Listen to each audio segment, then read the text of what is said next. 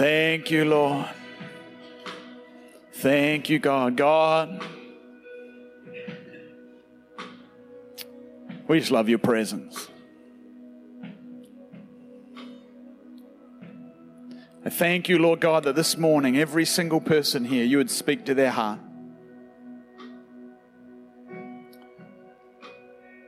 In whatever way that is, God, my prayer this morning is that every single person here will just know you, know that you're real, know that your touch is real, but God, that we would know your heart towards us.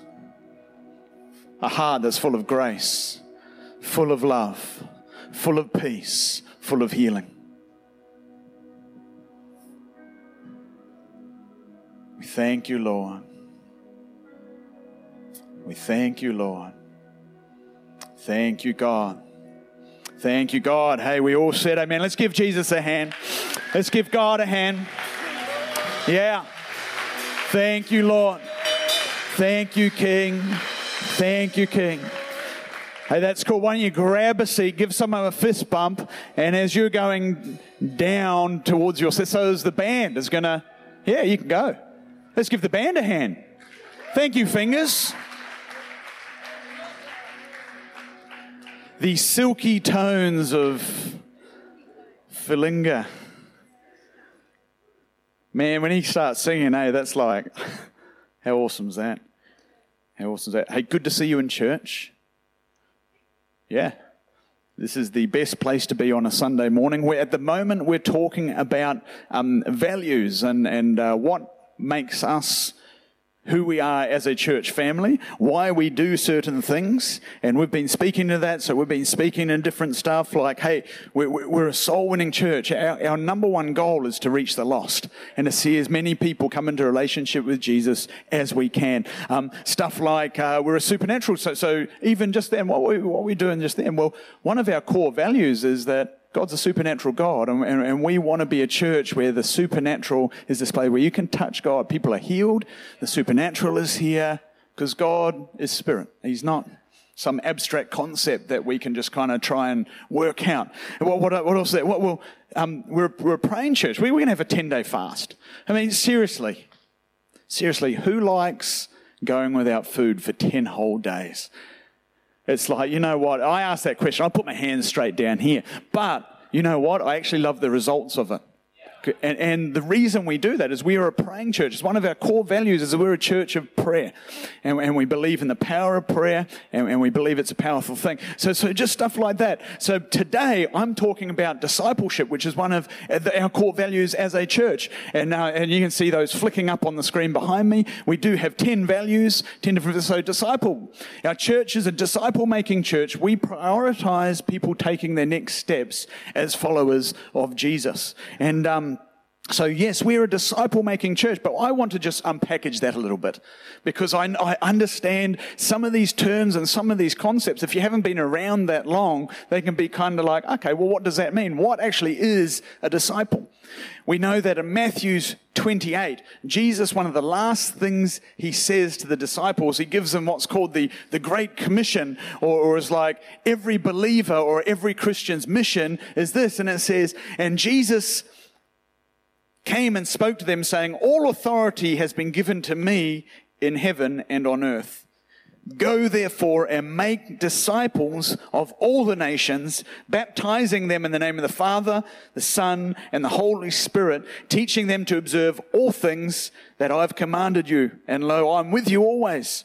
So Jesus says, hey, go into all the world and make disciples. And often we go, yeah, that's awesome. So let's go and get all these people saved. But that's not what Jesus is actually saying. Jesus doesn't say, hey, make decisions, make sure that people make a decision to follow me. Jesus says, no, let's make disciples. And it's actually two steps in the same journey. I look at it like this, right? You can't be a disciple without becoming a follower of Christ first or making a decision or a moment of conversion or salvation, right? And I look at it like this. So if salvation is kind of like the doorway or the gate, then being a disciple is like a journey. All right, the Bible talks about before we become a Christian, we're like in the kingdom of darkness, which sounds really kind of, but it is. So we're in the kingdom of darkness. At one point, when we make a decision to follow God and become a Christian, right, we kind of like, we get a revelation of who God is. We turn our life around. Okay. We open the gate. We walk through it. That's salvation. All of a sudden, we're in the kingdom of light. That's what salvation is, yeah. We shut the gate, lock it, let it rust, never to open ever again, right? But that's not the end of it. We don't like just open that gate, step in, lock the door, let it rust, and then just kind of like, okay, cool. Done. If that's the case, we might as well go to heaven. But that's where discipleship kicks in, and that's what discipleship is. We close the door, lock the door, let it rust over, we're never going back. But then we start walking this journey of being a disciple. Salvation's the gate, discipleship is like the journey. In the Bible, the, the term disciple, because where does that come from? So, so pretty much, I've got a, a new King James Bible. It's not like an old King James. It's got all the these and thous taken out, right? But this Bible wasn't actually written in English. It was written in Greek, right? And, and, and they, they, they got it, and scholars got it, and they, they, they put it into English so we can understand it better. And there's different versions. Some of them are like thoughts, and some of them are really accurate. But pretty much the whole concept of discipleship, Jesus talks about all the time in, in the New Testament. And, and the word actually that he's using to be a disciple, and this is one of the key things here. So to be a disciple, it actually means to be a pupil of or a learner. Now, when I was at school, you probably think I was like a really good student or something like that. But the truth is, I went to school to eat my lunch and play rugby. And pretty much to make life as difficult as possible for the poor teachers. That's not the kind of pupil we're talking about. I actually think that the, the whole school system was, was probably not really set up or unable to cope with my creativity and spirit, Keegan, at that point in time. But actually, the, the picture we're talking about in terms of being a disciple, right? It's like being a learner or a pupil. The, the actual picture is like an apprentice, is more like an apprentice. So if you think that, say, okay, so when we talk about discipleship, in terms of being a disciple of Jesus, what we've got to be thinking is that actually I'm like a, an apprentice of Jesus. You get that? I'm like an apprentice of Jesus. So when I say, hey, I'm a disciple, we're talking about discipling or, or, or discipleship. We're talking about, hey, we're, we're getting on the job training with Jesus. Here's this journey where I'm getting on the job training. God's talking to me. God's helping me. God's speaking into my world. I'm learning about stuff because I am an apprentice of Jesus. I am a disciple. And so I, I look through there and, and we, we, we, talk about um, discipleship and Jesus because Jesus actually talks about discipleship a fair bit. You read the Bible, he, he talks about, hey, discipleship. But there's a number of times he says it, but there, there, there's five specific times where he kind of gives this definition of what it means to be a disciple. So what I'm going to do this morning, I'm going to give you five things that Jesus says about discipleship. Because Jesus talks about it all the time, but what does actually a disciple mean? So Jesus tells us, and it's in the Bible, and if you've got the Bible where Jesus' words are written in red, it's in red right? So trust him. Don't trust me. Trust Jesus. You can go and read this. We're actually going to read this. So five things that Jesus says about discipleship. Because this is a core value of our church. This is a core value of our church. Okay, so the first thing here, can we go to Luke chapter 14? If you've got your Bible, some people think I'm old school. I just like bringing my Bible to church because I think it's kind of good. You can do what you want. We're going to have it on the big screen. Luke chapter 14, verse 26 says this. Now, I'm going to explain this because you know how sometimes in the Bible there's certain verses that you kind of read and you go, Ugh, and you kind of skip over and read the next bit? This is one of those. But if you understand what Jesus is actually saying, it's actually really, really powerful. Okay, so Jesus is talking. Luke chapter 14, verse 26, and he says, If anyone comes to me and does not hate, whoa, does not hate his father, mother, wife, kids, brothers, sisters, yes, even his own life, he cannot be my disciple. Whoa, that's heavy. It's okay, I'm going to explain it. It's all good. It's all good. He who does not even bear his cross and come after me cannot be my disciple. For which of you, intending to build a tower, does not sit down first and count the cost, whether he has enough money to finish it?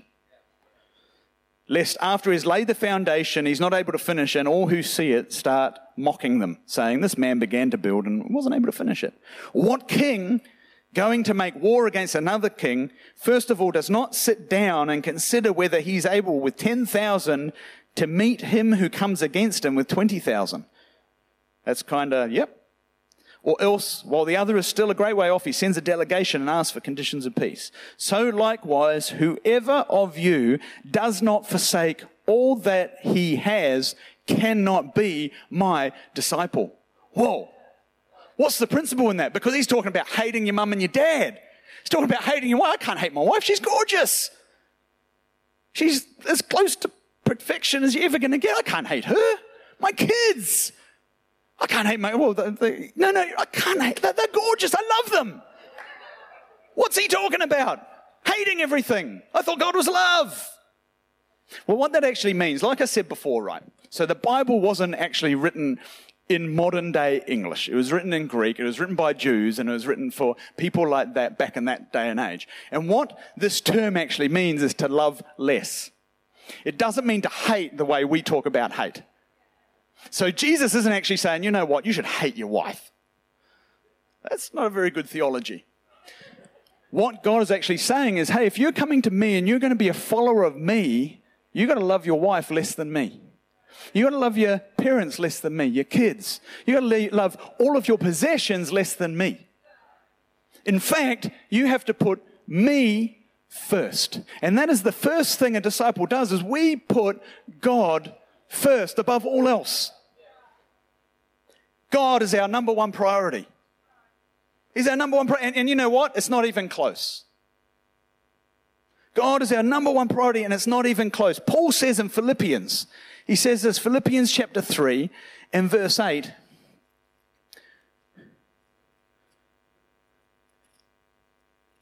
I could just read it on the screen, but I'm not going to. It's just how I roll. Yet Indeed, I also count all things loss for the excellence of the knowledge of Christ Jesus, my Lord, for whom I have suffered the loss of all things. And you know what? I count them as rubbish that I might gain Christ. You know what Paul's saying just then? He's saying, you know what? I could have the whole world. I could have everything, but if I don't have Christ, well, what is it? Without Christ, everything else is loss. Without knowing Jesus Christ, everything else is a loss for me. See, the first mark of disciple is we put God first. We put God number one. We put knowing Him above all relationships, above all possessions. And you know what? And probably the hardest thing, above my wants and needs, which is hard in this day and age because it's all about me, isn't it? In fact, you know what the root of sin? You know, we talk about sin. You know, actually, the root of sin is me. I will. Me. My own. All about me. The antidote with sin was Jesus coming, living a perfect life, and saying, you know what? Not my will, Father, but your will. It's not about me, it's about God, it's about His will. The first mark of disciple is we put God first. And you know the cool thing? The cool thing is this, right? Actually, everything flows out of relationship with God. When you do that, you actually realize, you know what? Everything actually flows out of that. Everything I see in this life, everything I look at actually looks totally different. It's like these things here. I can't see you, now I can. I can't see you, now you look totally different. Shorty, wow, you look really good. Oh, no. oh, When I put God first, everything else looks different. My relationships look different. Because you know what? My relationship, it flows out of who I am in Christ. My fatherhood looks different because my fatherhood flows out of who I am in Christ. My own wants and needs look different because you know what? They line up with not my will, his will, yeah. That's the cool thing about it. So the first thing a disciple says, a disciple puts God above all else. The second thing is this. Matthew chapter 10, verse 24. So, first of all, a disciple puts God first. Second, Matthew 10, verse 24, and he says this A disciple is not above his teacher, nor a servant above his master. It is enough for a disciple that he be like his teacher, and a servant to be like his master. Discipleship, okay, we talked about discipleship is a journey. It's a journey, right? But the journey actually is that we are becoming like Christ. It's a journey to become more like Christ. That's what it is. That's what it is. It says here, Jesus saying, hey, a disciple, you should look like me. I, I, I get this thing that people say to me all the time. They say, Jeremy, you look just like your dad.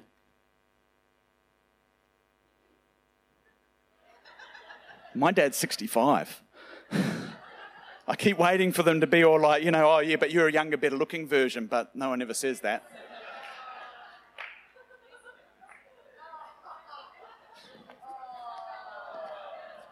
People say, hey, like honestly, people come up to me and say, they say all the time, oh, you know what? I was hanging out with your dad the other day, and you know what? The older you're getting, the more like him you're becoming. Oh, really? Like, I love my dad and all, and like, he's awesome, but really? But then I realized, like, I actually say stuff like him.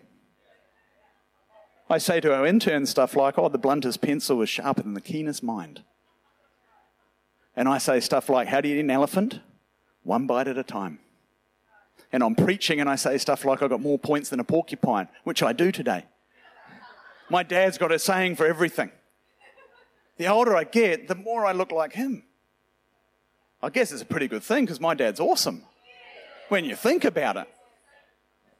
That's what discipleship is. That's discipleship. The older I get, the further along the journey I get, the more I look like him. The more I take on his characteristics. Whereas beforehand, I was like really hard. Now, I just show grace to people. I show love to people. Before, I had all this outside stuff that people were like, whoa, he's got saved? What? Now they look and go, oh, yeah, cool. Because I become more righteous. The Holy Spirit's talking to me, and I'm like, you know what? I'm about to do something, and, and the Holy Spirit's like, uh. I go, okay, I'm going to do that. About to do something else? Yeah. And I start to become more like Christ. His character. I do things the way He does things. Not I will, his, his what you will, God. A discipleship is a journey to become more like Jesus. Rick Warren says this amazing quote. He says, Spiritual maturity is neither instant nor automatic. Whew. Most of you guys are just going, Whew. good. It's neither instant nor automatic. It's a gradual, progressive development that will take the rest of our lives. It's a daily thing. It's a daily thing becoming more like Jesus, becoming more like Him. How cool is that? And the thing is, God's actually more interested in who we're becoming and who we are on the inside, more so than what we're doing. It's all about the heart. It's all about the heart. That's the second thing. The third thing is this John 8, verse 31. You're liking this so far. Hope this is helping you. More points than a porcupine. John 8, verse 31 says this And Jesus said to those Jews who believed him, If you abide in my word, then you are my disciples indeed. Okay. You shall know the truth, and the truth shall make you free. You know the third thing about a disciple? They got truth in them. They got truth in them because disciples continue in the word, but they know the truth. The truth is written on their hearts, the Bible says. You got truth in your heart. There's like a light inside you. See, the thing about a disciple is you can't argue a disciple out of being a Christian. You can't argue me into not believing in God or not. You can't argue me and try and convince me that God's not real. I know He's real. How do I know? Oh, I know my Noah. Where do you know? Well, in my Noah. I just know there's truth in me. The truth is written on my heart. The Holy Spirit is in me. I know. I know. And you know what? That truth makes me free. Jesus goes on to say, Who is free is free indeed. There's truth in me. There's God's word in me. This thing in like kind of like comes alive in me. I search this thing out. What does this thing say about God? What does this thing say about me? Are there any promises in here that God's trying to talk to me about? Is there anything I need to start doing or stop doing or this thing here? I have truth in me. It's not empty words on a page, it's in my heart. There's light, there's revelation, there's truth. I'm going to give Bible College a plug. This is Wayne. Everyone meet Wayne. Wayne, stand up. Come on, yeah, give him a hand. You don't know why he's standing up yet. He's our Bible College principal. And we have Bible College starting this week. Um, we've got a course on Monday and Thursday, but they're kind of second parts. But on Thursday, I'm doing Moving in the Spirit. And it's going to be awesome. 6.30 Fridays, uh, Thursday nights, 6.30 in the hub next door. If you want to do that, see Wayne out in the foyer afterwards. He's going to be hanging out in the grow zone. Get amongst it. Yeah, thank you, Wayne. Get the truth in you. Find out more. Find out more. Keep continually just be feeding yourself with the truth. A disciple has the truth in them. Fourth thing, John 15, verse 7 says this. I love this passage of scripture. I love this part in the Bible. It says, If you abide in me, oh, hang on a second, and my words abide in you, okay, you will ask what you desire and it will be done for you. And by this my Father is glorified, that you bear much fruit, so you will be my disciples. You know, the fourth thing Jesus says about disciples is they're fruitful. A disciple bears fruit. What are you talking about, Jeremy? What is fruit? Well, there's two types of fruit. First of all, there's kind of spiritual fruit. What Paul talks about, he talks about in Galatians in the Bible, the book of Galatians, chapter 5, and Paul talks about, hey, if you're a Christian, and you've got the Spirit in you and you're hanging out with God, there's all this fruit that just starts growing in your life and tumbling out of your world, so to speak. Love, joy, peace, patience, kindness, goodness, faithfulness, gentleness, self control. All of this fruit. Paul calls them the fruits of the Spirit. So that's the first type of fruit. So you just hang out with God, you start getting this word in you. The Holy Spirit speaks to you. You're becoming more like Jesus. And you know what? That fruit starts coming out. You, you got fruit. If the day of salvation, you walk through that gate and you say, you know what? I'm going to follow, I'm going to follow Christ. I'm going to be a follower of God, right?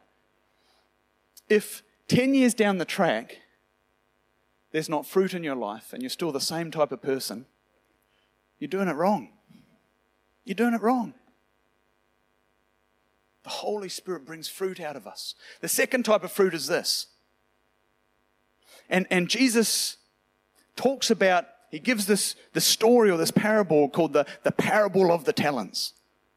And in this, Jesus kind of talking about um, this guy, he's a business owner, and he goes away and he's got three servants, and he gives one of them like $10,000. He gives another one like $5,000, another one like $1,000, right? And the guy with $10,000 goes to work, the boss comes back and says, okay, so what'd you do with, with, with the, the talents I gave you, the money I gave you? What do you do with the gifts that are placed in your life? And the guy with the $10,000 go, well, you know what? I got to work, I invested it, I made another $10,000. And Jesus goes, awesome. Awesome. What about you, Mr. $5,000 man? Well, Jesus, I got to work and I started investing it and I made another $5,000. Jesus like, awesome. Awesome. Then he goes to the guy with the $1,000. And the guy goes, Oh, it's only $1,000. You haven't given me much. And I know, like, you, you, you, you know, you're expecting fruit. So what I did, I didn't want to lose any of that. I dug a hole in the ground. I put it all in the hole, covered it over, and just left it. Just like, what? What? I gave you gifts. I deposited stuff into your life and you didn't use it.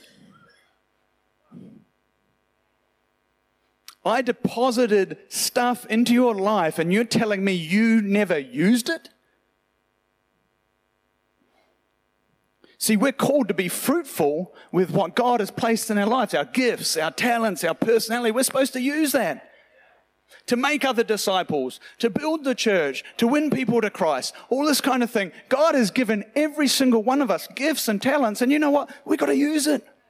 We've got to use it because a disciple bears fruit. Now, I've never seen a tree, right? And I'm talking about a healthy tree. So I've never seen a tree that's healthy trying to bear fruit. Like, it's like an apple. It's another apple. It doesn't work like that, does it? Sounds like a constipated tree I'm getting from the front row. Probably does. If a tree's healthy, if it's fed, if it's got water, sunlight, all this, what does it just do? It just bees itself. Just grows and bears fruit. If you feel like a Christian, right, that is sitting there trying to bear fruit like, you're doing it wrong. You're doing it wrong. You're doing it wrong. See, bearing fruit isn't a striving. Bearing fruit isn't like a push and, and like a hard thing.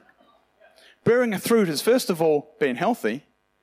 And second of all, you know what? Just using the gifts that God's got, given you. Just start serving. I, I have this, I, am all about um, equations, right?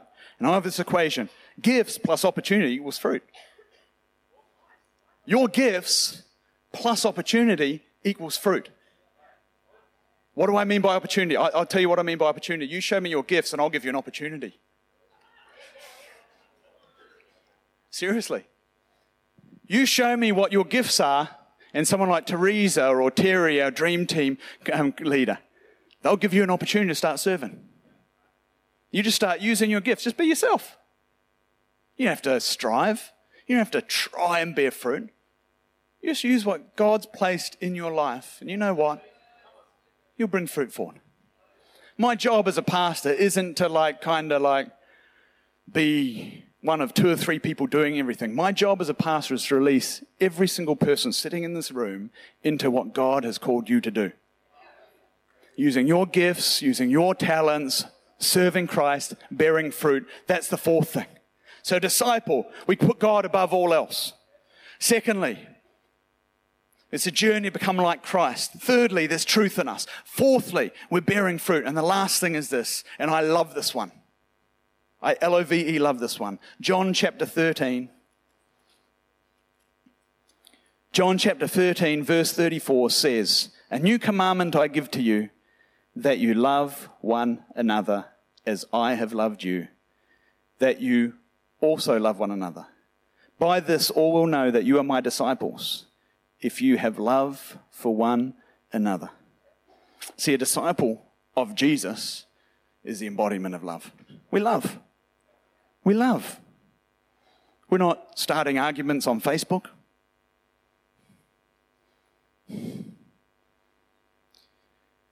We're not being ungracious towards people who are on a journey as well as us. Because that's the thing, see, everybody in this room's on a journey and we're at different points in the journey we show love. This is how you know what a disciple is. A disciple loves. Not, like I said the other night, bachelorette kind of love. I'm on a mission to kind of like put that thing to bed, not like, I just want to find love. So I'm going on the bachelorette with these 30 guys and I'll find one. Anyway, not that kind of love. Not that kind of love. But the realization, right, that discipleship does not happen in a vacuum. Discipleship does not happen in a vacuum. There's no such thing, oh, it's just me and Jesus, see you later, everyone else.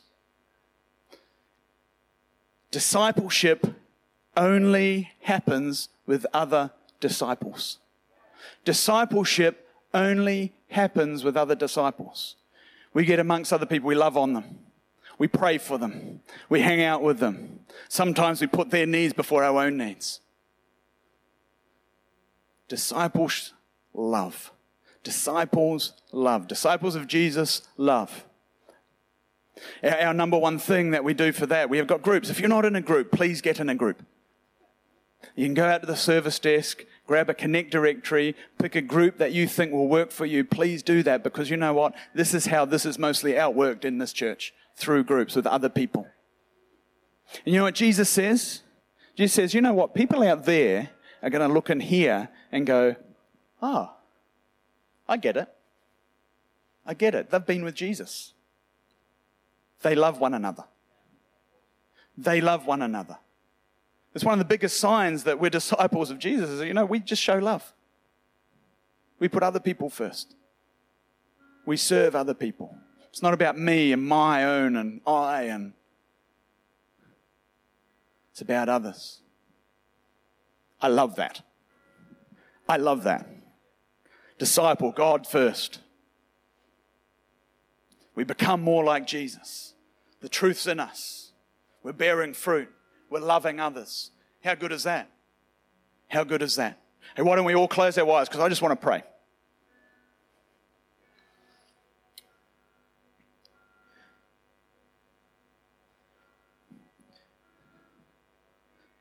I reckon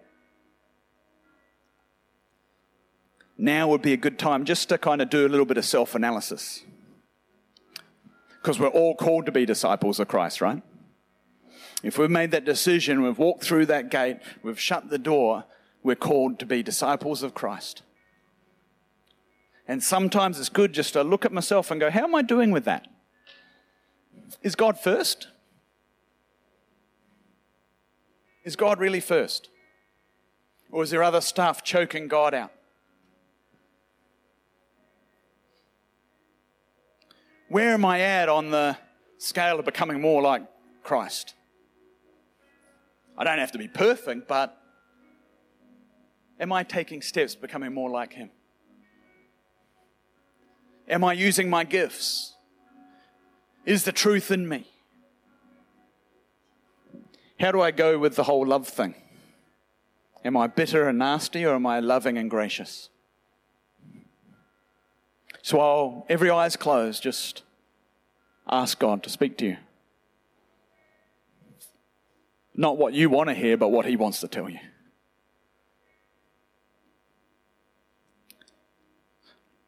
Lord God, I thank you for the opportunity that we all have to follow you. Jesus, I thank you that you've called us.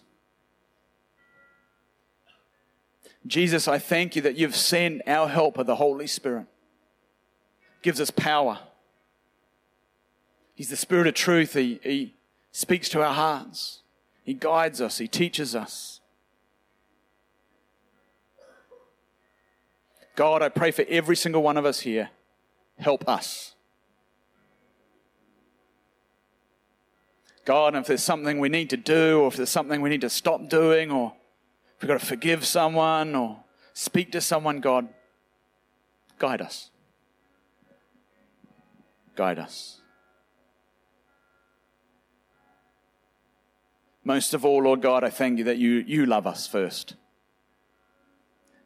I thank you, Lord, that you are love. Amen. Amen.